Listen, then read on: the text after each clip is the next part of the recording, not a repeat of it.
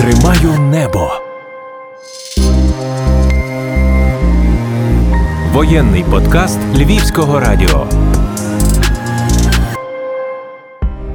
Бажаю здоров'я в ефірі Львівського радіо Ірина Вовк і Тримаю небо. Програма воєнних подкастів, записаних із нашими воїнами на передовій. Ми на Донеччині в околицях щойно звільнених, зокрема 35-ю бригадою морської піхоти Старомайорського та Урожайного. Каракурт морпіг-розвідник, оператор всеможливих літальних апаратів, які використовує українське військо.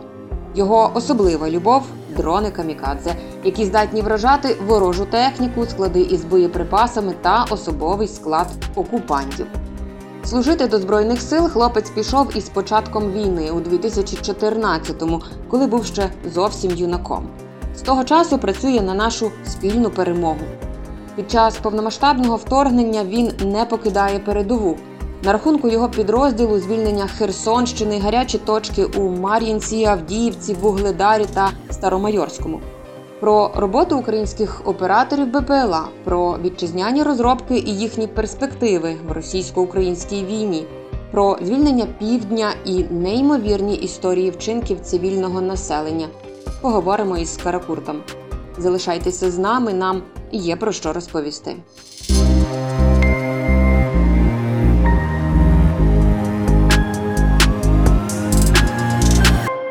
Привіт, друже Каракурт.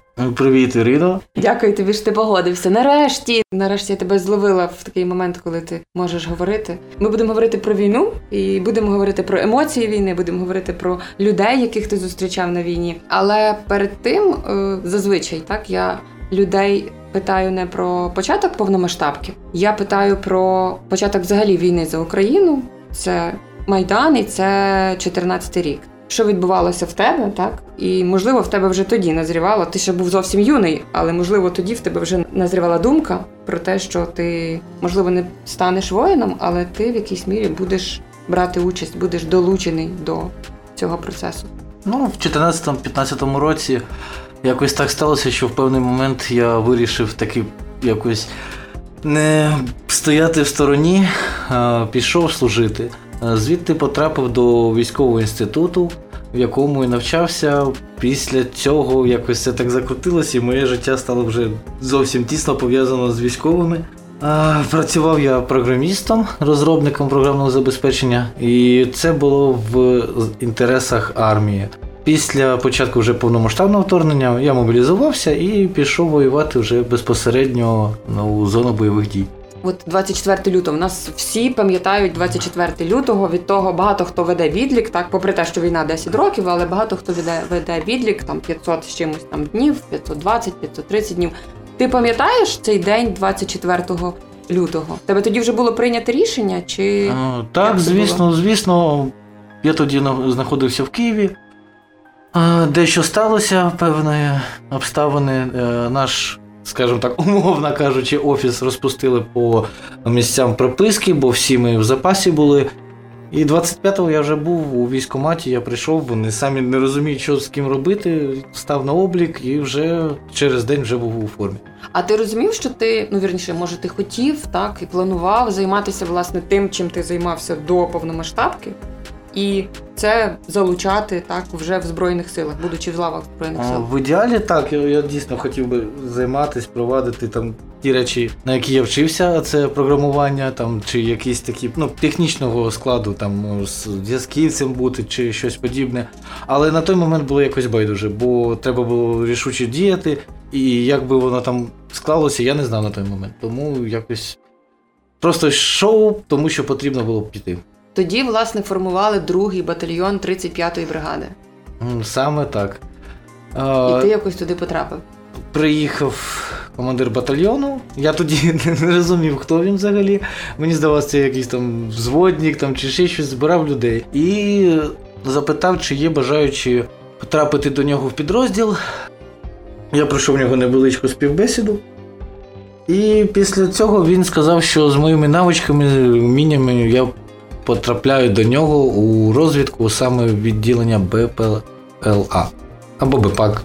А ти хотів взагалі займатися дронами, коптерами? Ти Так, ж ними займався і до того, звісно, правильно? да, да, да, це суто моє таке от направлення, яке я добре розумів. Тобто, це те, що мені цікаво, те, чим я жив до цього. Тебе можна питати про те, чим ти займався власне до повномасштабки? Бо ти теж працював з дронами. Чи це військова таємниця, і це не можна розповідати? Ну, якщо так в загальному сенсі, то займався програмуванням прошивок або додатків, які були б цікаві у військовому застосуванні. Це розроблялась велика система, яка мала аналізувати відеопотік з дронів, розпізнавати об'єкти та наносити тактичну обстановку на мапі. У вас спершу було злагодження до комплектування батальйону, верніше створення так батальйону. Відповідно, всі люди були новими. Так були хлопці, з якими ти одразу спрацювався і розумів, що ви будете працювати разом з дронами, що це буде твоя якась така компанія, так люди, з якими ти поїдеш е, потім на відповідальніші речі. Ну, спочатку в мене був лише от штурман, мій напарник, гарний друг з позивним Решик. І так наразі все і залишилось. Ми досі одна команда. Але спочатку нас було лише двоє. Ми там щось займалися, там цікавились, робили, літали, там якісь справи робили, але це не було так масштабно, як це зараз вже налагоджено в нас в підрозділі. Наразі в нас вже великий підрозділ, бо додавали людей, додавали засоби, і якось це все переросло в дуже надзвичайно просто результативну групу, яка зараз перекриває вже там навіть бригадний рівень, а то і більше. Після того, як сформувався батальйон, ви поїхали на Херсонщину. Так. Ви знали, що це буде Херсонщина, що це власне будуть бої на півдні? А, ні, ні, ні. Спочатку ми поїхали. Це була затока. Там ми пробули дуже, дуже там буквально ну, десь добу, може дві, і нас направили вже на виконання. Коли ти потрапив на Херсонщину, там вже тривали бої, точилися бої. Так ми знаємо про те, що було два правильно наступи наші. Тобто, перша частина, перший епізод, так звільнення Херсонщини, здається, до Давидового Броду, правильно? А потім вже другий епізод до Херсона. Якщо я щось помиляюся, ти мене поправ. Ні, ні, саме так. Те, що ти побачив, коли ти приїхав на Херсонщину, це було те, що ти собі уявляв, так? Оце повномасштабна війна. Не зовсім. Такого навіть я не уявляв. Е, Бо мав певний досвід Ну, з 14-го року. Да, так. да, да, але це зовсім інше. Як приїхали, ну, нас було там декілька діб, теж поки там туди-сюди, БРК, там всі ці документальна вся ця тягомотина. Після цього а, почали заходити потрішки наші розвідники. І десь, мабуть, через тиждень вже заїхав я і мій напарник. Тобто ми вже розуміли, що там відбувається, але лише по зі слів або по відео. І коли ми потрапили, відчули це на собі. Це було дуже так, ну, такий певний досвід. А ти можеш описати взагалі? От, от ти заїхав на Херсонщину, так, в бойові дії, вже в сам той двіж. Як воно виглядало? Ну, спочатку ми заїжджали, нас довозили до певного міста дислокації, там перевалочного пункту. Потім тоді ще не було переправ ніяких, тобто технікою туди заїхати через річку цю Інголець ну, не було змоги. Ми висаджувались у селі. Не, не можу навіть пригадати, як воно називається. Ну, бо ти Там, вже в типу, стількох подіях був, що ці села, напевно, тобі назви там, попереплутувались. типу, Біла криниця, щось такого Мгм. плану. Хто, хто, хто знає, там 14 точка була. І там десь треба було пройти кілометр до цієї річки. Одразу почалась двіж. Спочатку я намагався сам туди потрапити, бо мої розвідники були вже через річку. Вони працювали. Я домовився так, що я під'їжджаю до пункту, і там мене зустрічає один з розвідників, проводить, і далі все вже ми, ми у праці. Але коли ми їхали на цю точку, там така ферма була. А це перший заїзд, взагалі ніхто нічого не розуміє, зв'язку немає, нічого немає. Нам просто сказали певну годину, де ми маємо бути. І ми їдемо, і десь за 500 метрів, ну навіть навіть більше, по цьому ангару починає відпрацьовувати гради. Водій такий дивиться на мене, а я старший машини, він такий, і що робимо? А я розумію, що там людина мене чекає, от саме на тому місці, і я кажу, їдемо. А починається ще більше це ой, по нам. І тоді, слава Богу, що той розвідник зрозумів, що така ситуація, ми не поїдемо, він сам не пішов, але його тоді добряче так танчиком накрило, теж легка контузія, але все, все обійшлось нормально. І довелося цей заїзд перевести. Наступного дня вже був розвідник, який нас заводив. Ми приїхали на ці ну, ангари, там що залишилось від них після того випадку. І почали йти до річки. Там десь, мабуть, кілометр треба було пройти там по розбитому селу. Тоді я вперше побачив, що відбувається з населеним пунктом, коли там бойові дії такі активні. Я був у розпачі, і там навіть були ще мирні люди залишалися. Там якась бабуся була. Оце окрема історія. А, ну, ми пройшли, і там певний ділянок місцевості це просто відкрита місцевість. І по нам теж міномет починає працювати. Це все перший, перший такий досвід, типу, ти Тобто ти заїхав і тебе зразу одразу почали- зустріли так добряче. Ну я такий думаю, ну ок. Зі мною тоді був такий дуже гарний розвідник, але, на жаль, він загинув у Мар'янці. Кацап в нього позивний був, та, такий дуже забавний позивний. Але в нього такий був чувство гумору, тому він так ну, навмисно брав такий позивний, щоб десь там проходило, що Кацап дає пізди москалям. Вибачаюсь за мій французький. Ну воно просто з тексту не, не, не, викопиш Це, це слово, не заміниш. Це, це цитата була його пряма. Він нас провів. Ну, тобто я був в ньому впевнений, бо ця людина дуже досвідчена. Він пройшов там Ірак, він і на контракті був. Ну, тобто, в ньому я був впевнений, тому. Ну, я так і дивлюся, що ну, мабуть, він не очкує, то можна йти. Слухай, а якщо порівнювати от 14-й рік, так, бої 14-го, і порівнювати те, що ти побачив потім на Херсонщині. Ну, у 14-му я не так можу дати ну, повний опис. Я дуже так далечко тоді біля цього був. Але скажу, що тут набагато більше всього летіло майже все, що в них було. От ділянка місцевості, от пройти просто від е, точки заїзду, перейти цю річку і дойти до точки, звідки ми працювали, то це по тобі відпрацює все. І міномет, і танк, і е, вертоліти, ну взагалі все, нурси, там Васильки, все, що от просто щоб дойти до цього до точки, де ми працювали. В тебе не було думка, коли оце от все почало прилітати в перші дні, як ти тільки заїхав? що, Боже, що я тут роблю? Що, чого от, що от все навколо? Виникали різні думки, і такі взагалі теж. Але ну якось, я не знаю, дуже гарна команда.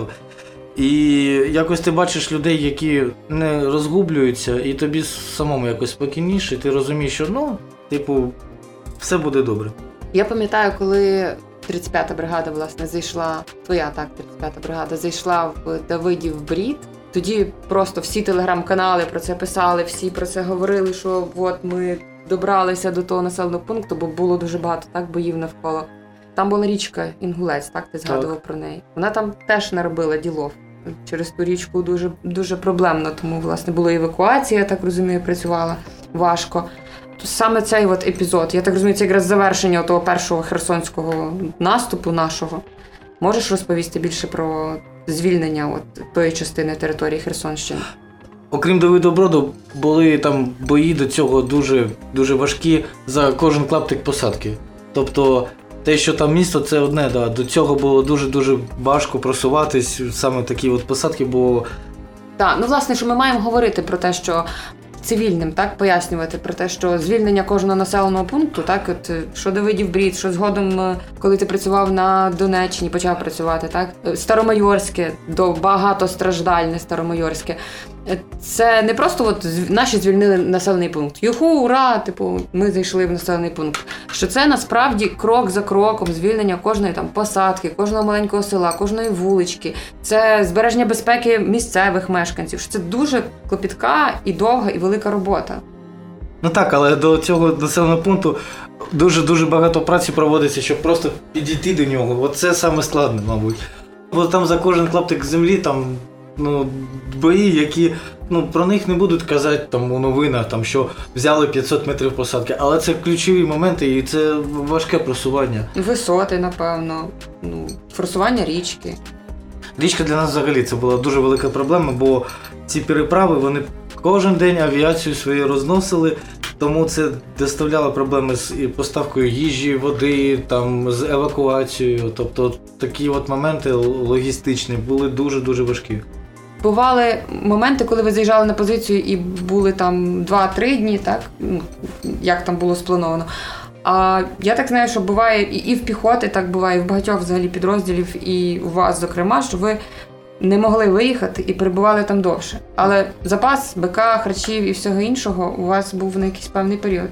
Так, так було. Ну тобто, це Насправді дуже дуже складно перебувати там, не розуміючи, не знаючи, чи тебе зможуть поміняти, чи зможе відбутися ротація, чи ти зможеш взагалі звідти виїхати. Знаю, що ти розповідав про те, що ви води навіть не мали. Да, в Херсоні на тому напрямку тоді дійсно були дуже великі проблеми з цим. Саме підвоз на початку було дуже важко організувати логістику, але там благо керівництво над цим якось поміркувало, вони змогли це реалізувати. Ну, перші два тижні були дійсно дуже важкими. Там доводилось і дощову воду пити, знаходити, але дощі там дуже рідко йшли, тому з цим була проблема. Але ну, потім якось вже це налагодили цей момент.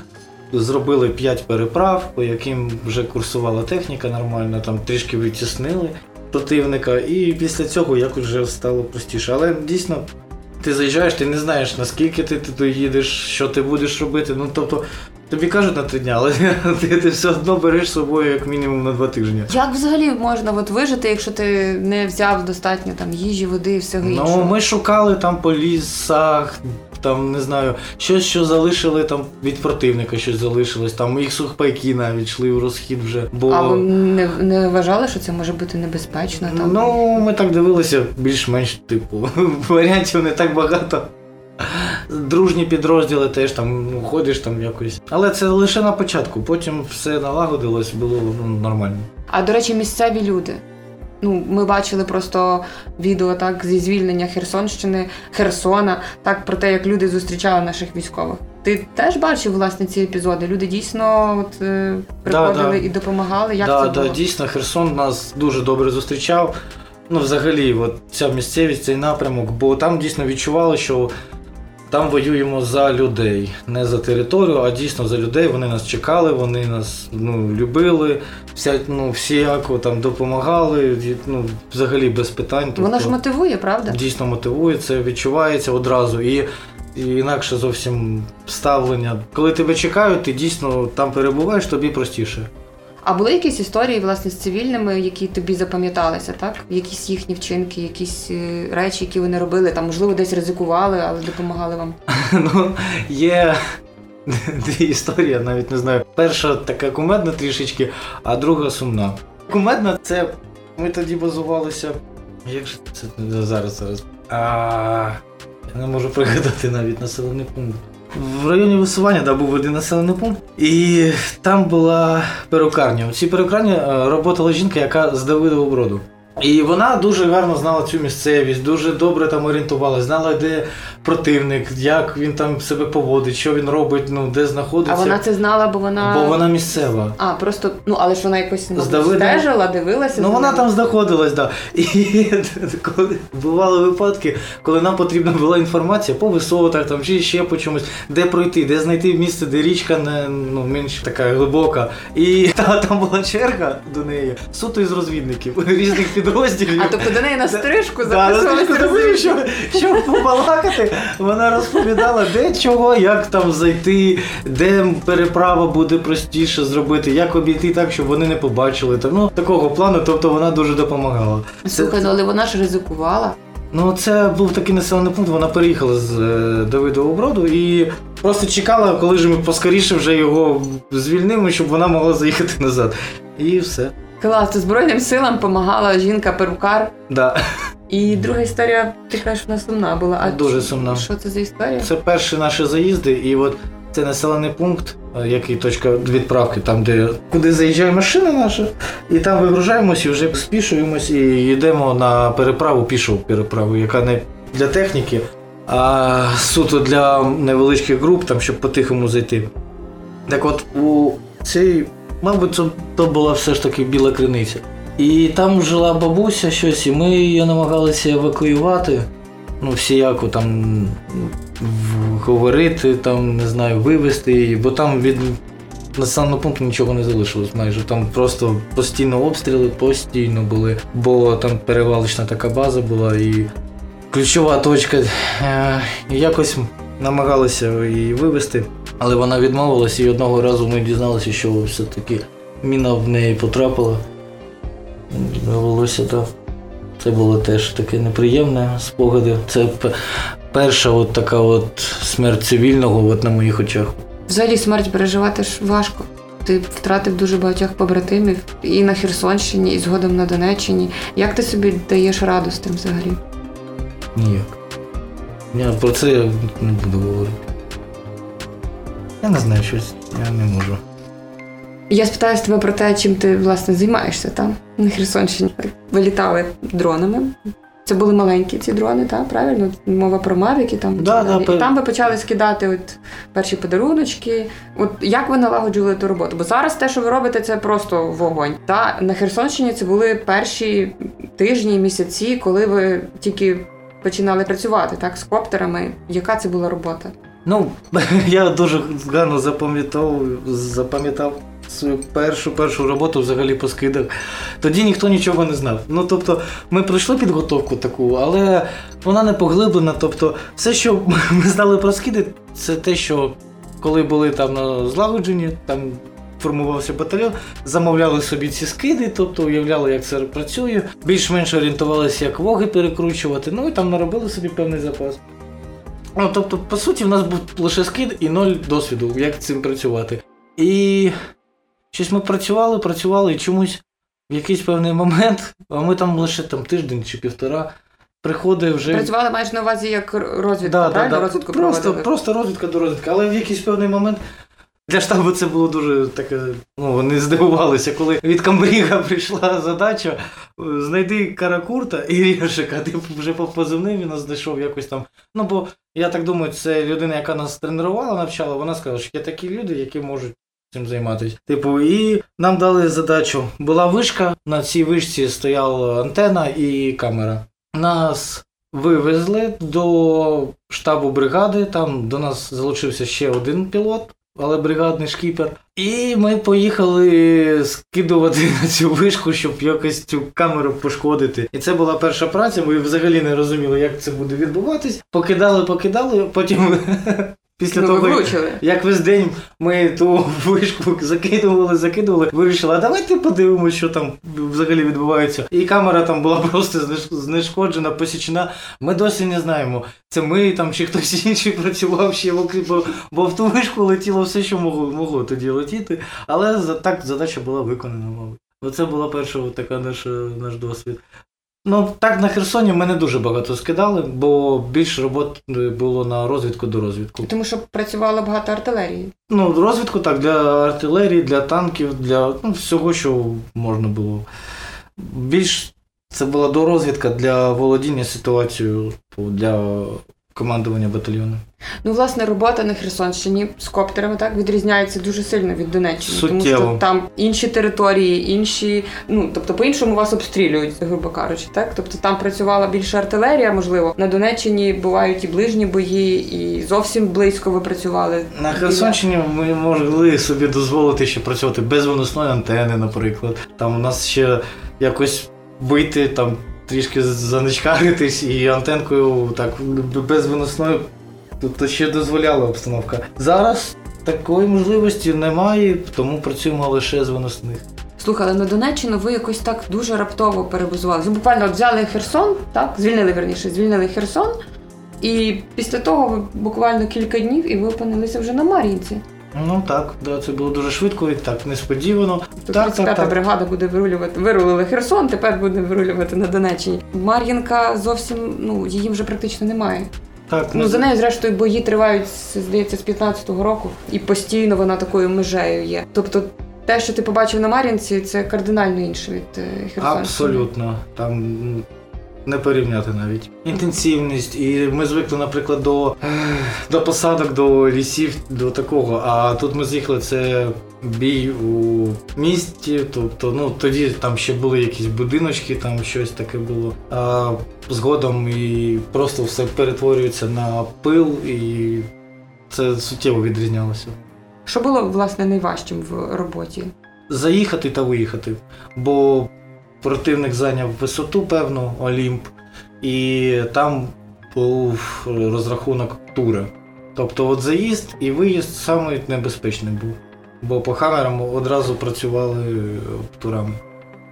До речі, мені багато хто з військових говорив про те, що іноді заїзд і виїзд небезпечніше, ніж перебувати на позиції. Так, бо позиція в нас була достатньо захищена, тобто нормально. Теж працювали на виносних антенах вже достатньо у безпеці, якщо це можна так назвати. І там завдяки тобі дійсно дуже допомагала, рятувала. Чому ні?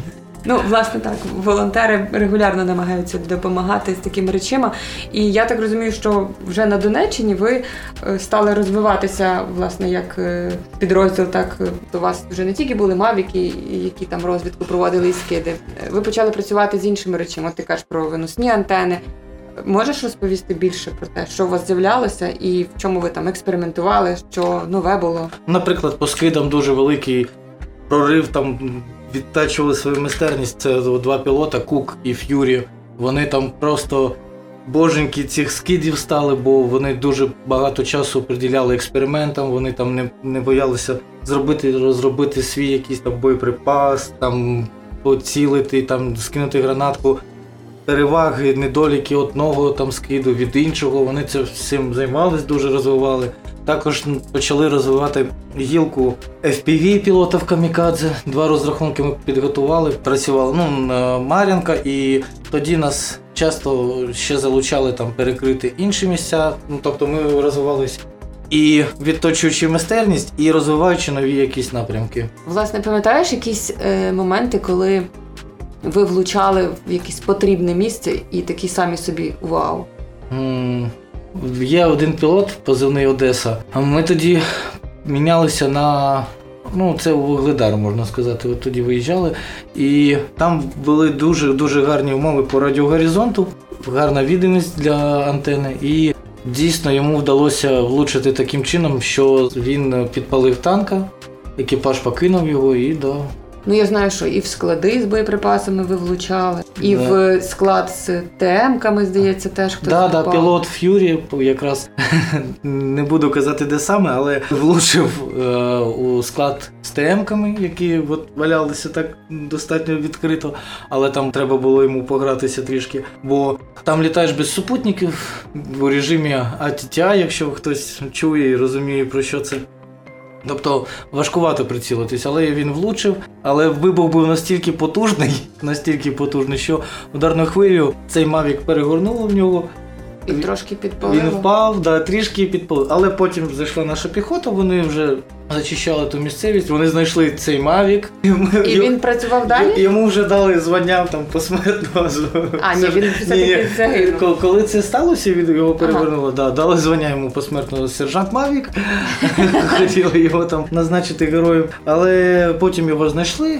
Там трішки полагодили, бо в нього лише нижня інфрачервоний датчик погорів, а так все замінили, і він далі працював. А що можуть зробити fpv дрон? Бо вони зараз чим далі, тим більше розвивається власне оцей, оцей напрямок fpv дронів, і взагалі дуже багато людей навчаються роботі на цих. Ну, це коптерах. дуже перспективний напрямок, тому що це відносно дешево, і ми таким чином отримуємо керований снаряд, який не сприятливий до там подавлення каналу там GPS, наприклад, чи відеосигналу, бо там трішки інші частоти і трішки інша форма сигналу. В двох варіаціях ми його використовуємо як фугасний снаряд або як кумулятив. Ну от ми користуємося так. Наші пілоти, оператори дронів користуються різними коптерами, які там дістаються з різних е, джерел. А що в противника? В них є оці всі речі? Ну тому що вони ж теж напевно літають, а в чомусь вчаться, мабуть, і в нас. Ну, те, що в них також само мавіки, це не для кого не секрет. Е, також вони побачили, що ми почали використовувати FPV, спохватилися і теж потрошки, але дуже криво, косо намагаються готувати своїх пілотів цих штук. Працюють там, але набагато менше, ніж ми. Ми постійно розвиваємося. Мені здається, що якраз е, напрямок коптерів. Про це говорять дуже багато людей, і волонтерів, зокрема і військових, про те, що він розвивається чи не найбільше на даний момент. Правильно? Тобто це один із найперспективніших напрямків, правильно, у теперішньому веденні війни. Так, знову звісно, що коптери, дрони це все круто, але самі по собі вони ніколи не замінять піхоту, на жаль, або взаємодію ну, з людьми, але дають дуже-дуже велику таку потужну базу для того, щоб налагодити взаємодію між підрозділами там, тої самої піхоти або технікою і так далі, артилерією. Тобто, це все такий ніби цемент, який дозволяє дуже вправно контролювати, володіти ситуацією на полі бою та ну, своєчасно, достовірно якось отримувати інформацію. Тобто дає нам змогу на випередження працювати. І коли це все налаштовано, наприклад, як в нашому підрозділі, в нашій бригаді, то це дуже швидке прийняття рішення і збір інформації і донесення до кінцевого замовника дуже швидко відбувається, і це надзвичайно ефективно. Ну, До речі, важко не помітити про те, що в вашій бригаді відбувається все дуже злагоджено. Ну, тобто, не, не, не в кожній бригаді є от такий е, злагоджений процес, і в вашому батальйоні, зокрема. Від чого це залежить? Керівництво, воно дуже таке інноваторських поглядів, тобто воно всіляко намагається допомагати нам у нашому розвитку, ніяк не пригнічує навпаки. Тобто всі засоби, що нам потрібні, нам дають е, там навчання, якесь там відпрацювання. Тобто от з цим проблем немає. Ми ж відходимо потрохи, правильно, від цих радянських скрепів Так, армійських. так, так, звісно, нема навіть таке поняття, як ця вертикаль влади. Тобто ти маєш донести там нижче, нижче, нижче, так позростаючи, типу, це через ці коліна. Якщо це така інформація, яка от потрібна зараз, то технічними засобами, там навіть там не знаю, крапива, чати різні, там ці тенети групи. Це дуже швидко відбувається напряму від очей, які це побачили, до командира, який має прийняти рішення, що з цією інформацією робити. Тобто вертикаль власті вона розширилась якось, вона і вгору, і в бік. Тобто Ну і крім того, це молоді офіцери, так, які молоді трохи по-іншому дивляться. зовсім інакше якось думають і зовсім по-інакшому ставляться до багатьох речей. От зараз в армії дійсно з'являється таке поняття, як iStar. Ну тобто, це рівень обізнаності солдата і його керівника. Тобто зараз ми дотримуємось цієї моделі. А ти був одним із тих, кого власне відібрали на навчання до Британії, так? Тобто, маючи великий бойовий досвід, е, прийшовши Херсонську область, так, Херсонський напрямок, згодом працюючи багато і ефективно на Донеччині, ти потрапляєш до Британії. Можеш е, розповісти власне про навчання в Британії, про ставлення, можливо, навіть британських військових до наших військових, які приїжджають навчатися?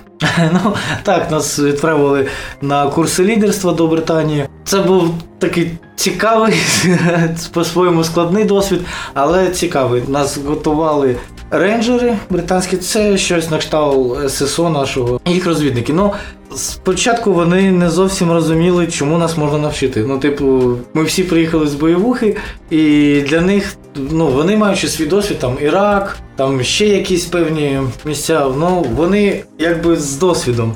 Але після того, як більш-менш послухали, що відбувається у нас, там побачили декілька просто віддяшок, вони зрозуміли, що, типу, нам, нам нічому вас навчити просто, бо це зовсім інший рівень війни. Спілкуючись з ними, от, налаштовані вони дуже надзвичайно так от дружелюбно, по-побратимськи, бо якби в них була змога, ну дійсно дозвіл їм дали, вони би пішли би воювати і допомагати нам. Ого, тобто вони були би готові їхати до України і Ну, бути наприклад, залученими. мого інструктора 25-го вже було зібрано все на такий випадок, бо їх батальйон, саме їх батальйон, заточений на те, щоб у разі чого вони виїжджають в іншу країну і там роблять свою справу. А ти, до речі, казав про те, що коли ви стали розповідати, що ви робите з дронами, то вони хотіли дуже вас послухати, бо вони з цього не роблять. В них була однопланова лекція по застосуванню коптерів, але коли ми показали, що ми робимо, як ми працюємо, які в нас засоби, що ми там допілюємо, докручуємо, вони зібрали цілий, цілий консіліум там зі своїх офіцерів і просили просто розповісти, хоч щось показати. Наприклад, та сама крапива для них це було просто вау, типу, як воно так працює. Ну, типу, круто. І це у вас там на рівні командира відділення таке відбувається. Я кажу так. Типу, вся вертикаль влади через це проходить і застосовує. І для них це було, типу, дуже, дуже круто. Вони дійсно сказали, що тут ви нас скоріше навчите. Я собі просто уявляю, знаєш, що після перемоги е, будуть приїжджати з інших країн до України і будуть наші е, військові, які мають бойовий досвід, вчити інших, інших людей з інших країн. Ну, зараз так і відбувається, бо ці всі британські курси це скоріше вже, вже, вже на, таке, на такому рівні, що це не, не навчання, а більш схоже на обмін досвідом. Ну, власне, це ті курси, на яких ти Да, перебував. Бо є ж ну, як мені здається, так е, ті, хто їздять навчатися на новій техніці, так е, то можливо цей досвід власне дуже потрібний, ні? Ну так, але ще є і там базова загальна військова підготовка, яка теж проходить у Британії. Там трішки інакше, там не всі з бойовим досвідом. Але от ну що суто моєго потоку, то там саме так і відбувалося. Що і вони розповідали, і питали, і так само і ми розповідали і питали. Ти приїхав з Британії, і буквально через кілька днів ти знову опинився на бойових завданнях. Якраз тоді я поїхав на працювати в Водяне і потім у Гледар. Ти розповідав про людей на Херсонщині, які допомагали. Так, те було багато таких кейсів, так, коли люди допомагали і сприяли якось. Е, На Донеччині теж є такі люди. Ні, звісно, це є як всюди. Є нормальні люди, є не дуже. Але якось так ну, складніше, ніж на Херсонщині, дійсно, бо відчувається таке якось, ну, не таке відношення, як було на Херсонщині. Не, не всі прямо радіють, що ми там опинилися. Я дійсно. Ну, я, я чув таке, типу, коли ви вже звідси поїдете. Але це не всі, це одиниці, і деякі абсолютно нормально, адекватно, деяких можна зрозуміти, бо за стільки років і вони просто втомилися вже від цього. Їм дійсно вже байдуже, бо просто втомилися від постелів, війни, цього всього. Їм дійсно просто хочеться миру над головою. А ти втомився? Так, всі втомилися, але маємо, що маємо. Ми маємо працювати надалі. Ну, а що я тобі скажу? Всі втомились, але працюєте. Дивись, як камбрік. Дивіться, кожен виїзд твій так, на ці гарячі точки це ризик. Ну, тобто ви кожного разу виїжджаєте і розумієте, що це ризиковано. От що у вас в той момент якби, в думках? Та, тобто ви налаштовані на бій, налаштовані на те, що треба працювати, але емоційно це важко кожного разу так виїжджати. Вже стільки, стільки часу насправді. Важко, але що робити? Ну, ми ж не просто там їздимо, аби було. Це відповідальна робота, яку ми маємо робити, бо ми вміємо це робити і робимо вправно. У нас є певний досвід, який заспокоює нас трішки дозволяє якось ну, заспокоїтись. Тобто ми вже орієнтуємось більш-менш, розуміємо, ми не просто так виїхали, аби кудись на рожон. Ми підготуємось до цього, тобто проводимо розвідку до розвідку, ми розуміємо, куди ми їдемо.